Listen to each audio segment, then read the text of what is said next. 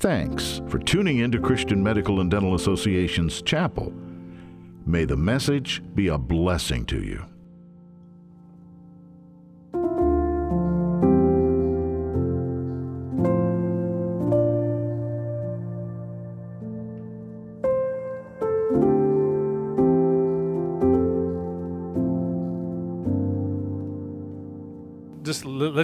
Insight uh, to my personality. I hate to repeat things. I mean, I really, really hate uh, to repeat things. When I was as an evangelist, if I uh, speak at a church that has multiple services, I, I hate to even repeat the same sermon in the first service and the second service. I mean, oftentimes I would change it up because I'd feel bad for the organist and the pianist and the pastor who sat through through both of them, like I was cheating, you know.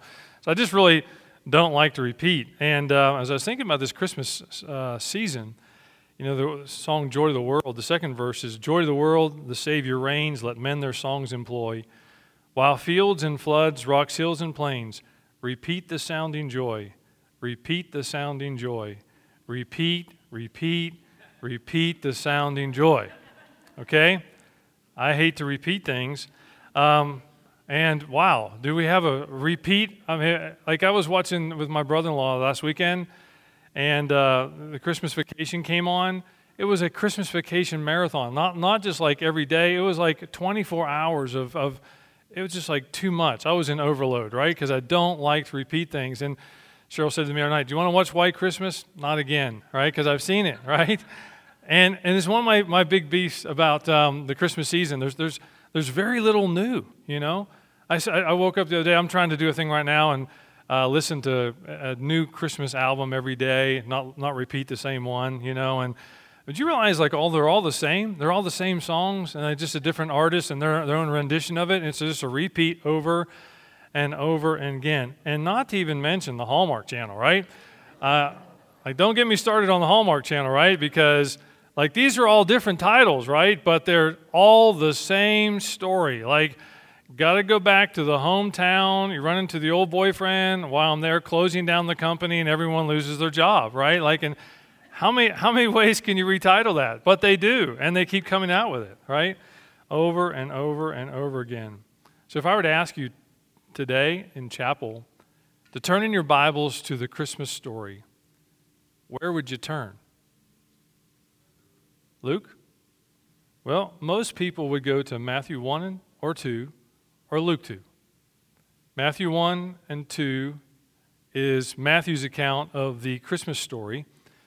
And a lot of people would turn to Luke chapter 2. Probably most people would turn to Luke chapter 2 to get the, the complete Chris, uh, Christmas story. In fact, most of our churches that we attend will probably cover these stories. I just want to think a little bit about this idea of Advent.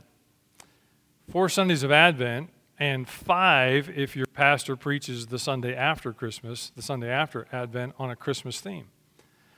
I got thinking about before I came to CMDA and my last church that I was there for eight years, I did eight Christmas seasons one church, which means that not including devotionals that I did, I did over 40 sermons on the Christmas story.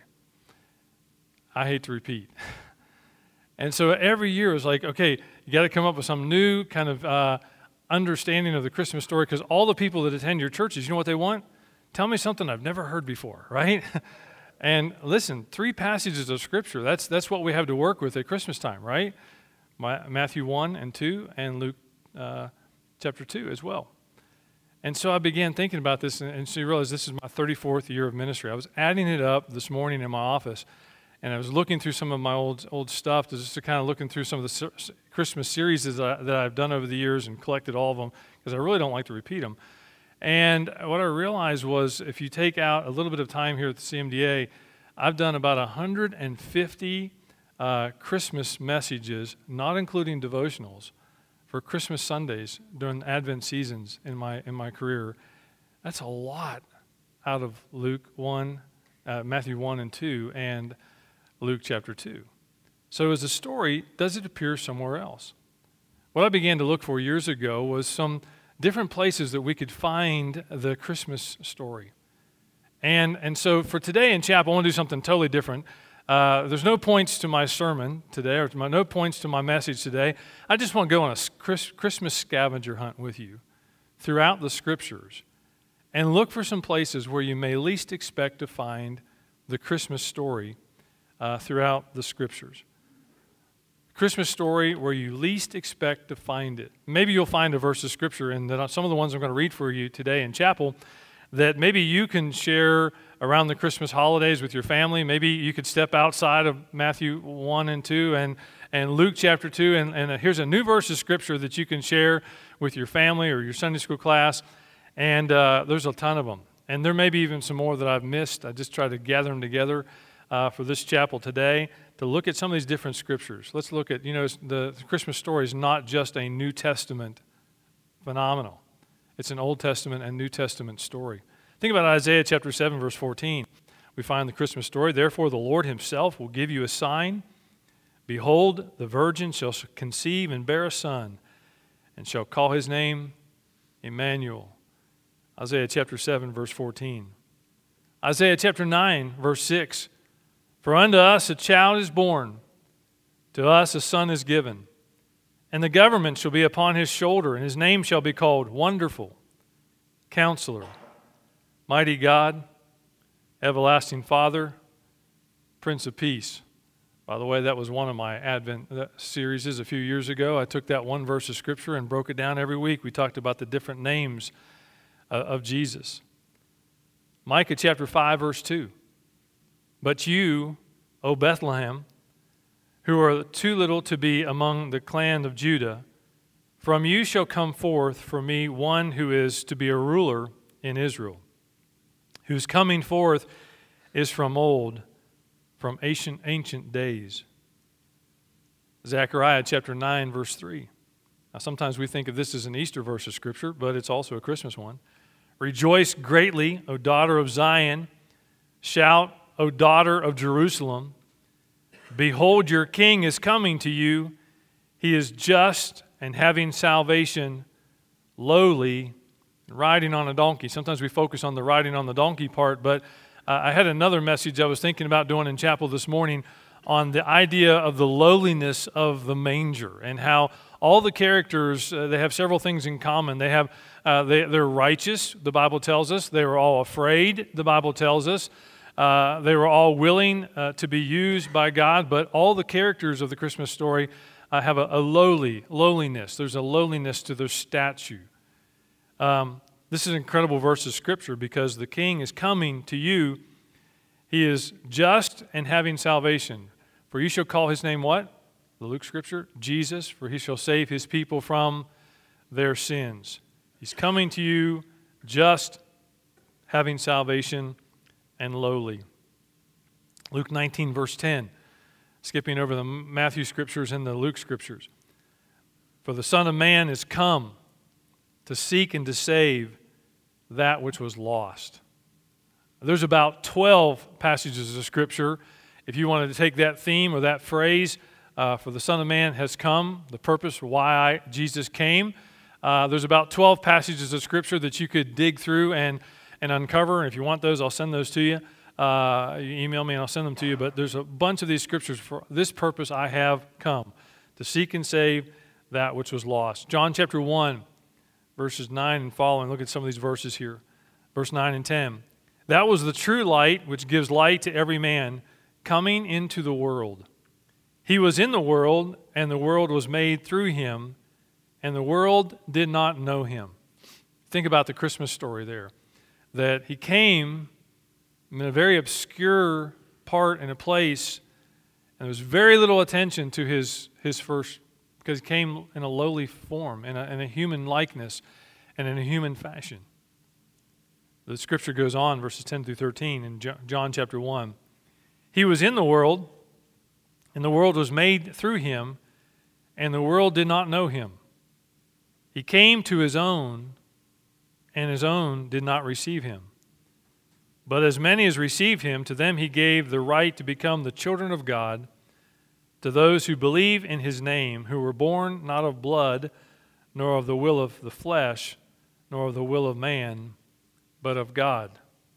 Remember, God sent his Son into the world And he came to his own, he came to us in human in form, but many didn't believe. Many didn't receive. Many rejected this wonderful gift of salvation. Same chapter, verse 14 says this And the Word became flesh and dwelt among us. And we have seen his glory, the glory of the only Son from the Father, full of grace and full of truth. This Word, the living Word of God that existed from the beginning. He came in all of his glory. Just a little side note to this particular part of the scripture this morning. The idea of the glory of the Lord is another interesting angle on the Christmas story because he came in glory. In Luke chapter 2, it says that the angel announced, and the glory of the Lord shone round about him. There's the glory of God is evident in the Christmas story in the birth of Christ. So he came in glory. The scripture says in John 1:14 I just read a second ago, he lived in glory and for the glory of God. And in Mark chapter 8 verse 38 it says this that when he returns, his second advent, he will also come in great glory. He came in glory, he lived in glory, and he's coming again in glory. John 3 verse 16. Who didn't see this one coming, right? For God so loved the world that he gave his only begotten Son, that whosoever believeth in him should not perish, but have everlasting life. Came, love came at Christmas. Love came in human form. God sacrificed and gave his only begotten Son to live and to die so that we may have everlasting life. John 10 10. I have come that they may have life and they may have it more abundantly. So Jesus came to infuse his, his life, his being, came that we may not just have an existence, but that we may have the fullness of life, the fullness of the Spirit, the fullness of Jesus Christ in our lives, that we may have it to the fullest. 2 Corinthians chapter 8, verse 9. For you know that the grace of our Lord Jesus Christ that though he was rich, yet for our sakes he became poor, so that you, by his poverty, may become rich. Why did, why did God leave the thrones of heaven? Why did he leave all that for this? The reason's simple for us. He left all that. He became he left the richest, richness of heaven to come to earth as a part of God's plan to redeem man, man and woman, humanity, his richness, so that he could give us the riches of eternal life. 2 Corinthians chapter 9, verse 15, but thanks be to God for this indescribable gift. Have you ever had one of those gifts that you got at Christmas time? You're just so excited about it, you just couldn't hardly describe it. It was just like, you, it was hard to, to kind of give the details of it because it was just something you just needed and, and someone thought of you and gave you this incredible gift and you were just blown away by it. That's what the gift is of salvation. That God would come in human form, in human flesh. He would, he, he would come in his incarnation to give us incredible life and to turn our lives around, that we would have everlasting life through him. Man, thanks be to God this incredible gift. Galatians chapter 4, verses 4 and 5 says this But when the fullness of time had come, God sent forth his Son, born of a woman, born under the law, to redeem those who were under the law, so that we might receive the adoption as sons. When the fullness of time had come. Again, we got to tie in his first advent to his second advent, because when the time was just right, God sent forth his Son. When's the Lord coming back? A lot of speculation on that. Uh, you see, the events are taking place in Israel. We always have, have a tendency to, to tie in Israel to end time events and what's going on over there, and very may well be. I don't know, but I will tell you this. When the time was right, he came the first time. And when the time is right, he will come again. But one thing that God is not rushing on God's timetable is because there's still some who have not believed. There's still many who have never repented. There are still some who, many who have never acknowledged their sinfulness, their need for Christ. And God is, is not willing that any should perish, is what the scripture tells us, but that all should come to repentance. So, but at just the right time, the Lord will return in his glory. Philippians chapter 2, verse 5 and 8, again, along this idea, this theme of why would God leave the richness of the glory of heaven to come here? Let this mind be in you, which was also in Christ Jesus who, being the form of God, did not consider it robbery to be equal with God, but made himself of no reputation, taking the form of a bondservant and coming in the likeness of men. And being found in appearance as a man, he humbled himself and became obedient to the point of death, even the death on the cross. Again, we have to understand it was from a cross, uh, from a cradle to a cross is all part of God's plan. It wasn't just the Advent, the Christmas story that God came, we celebrated Christmas. It's the whole picture we got to look at. He came in the likeness of man, He left the thrones of heaven, He made Himself of no rep- reputation. He became lowly for our sake so that we may be lifted up. He became lowly that we may be lifted up. And He humbled Himself and became obedient even to death on the cross. Chapter 2, verse 8 through 11.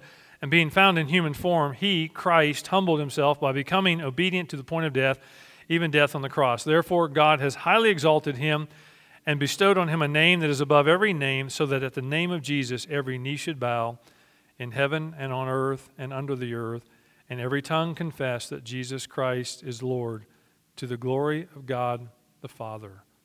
When they came into his presence, even in, in the manger scene that's described for us in Matthew and, and in Luke's account of the, the story of Jesus Christ, the ones who came into his presence knelt and bowed and worshiped him.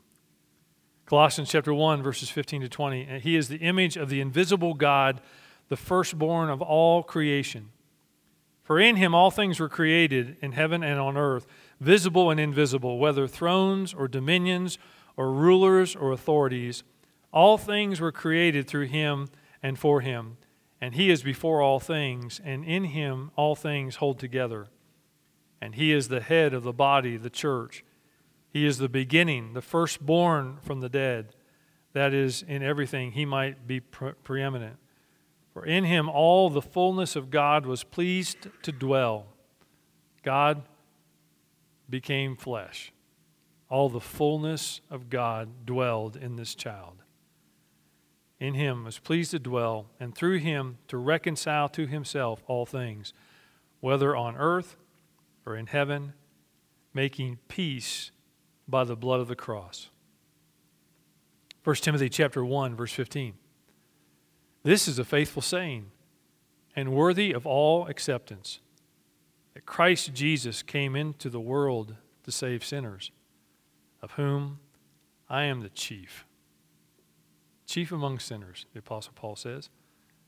Faithful saying, absolutely true, worthy of acceptance. Christ came into the world.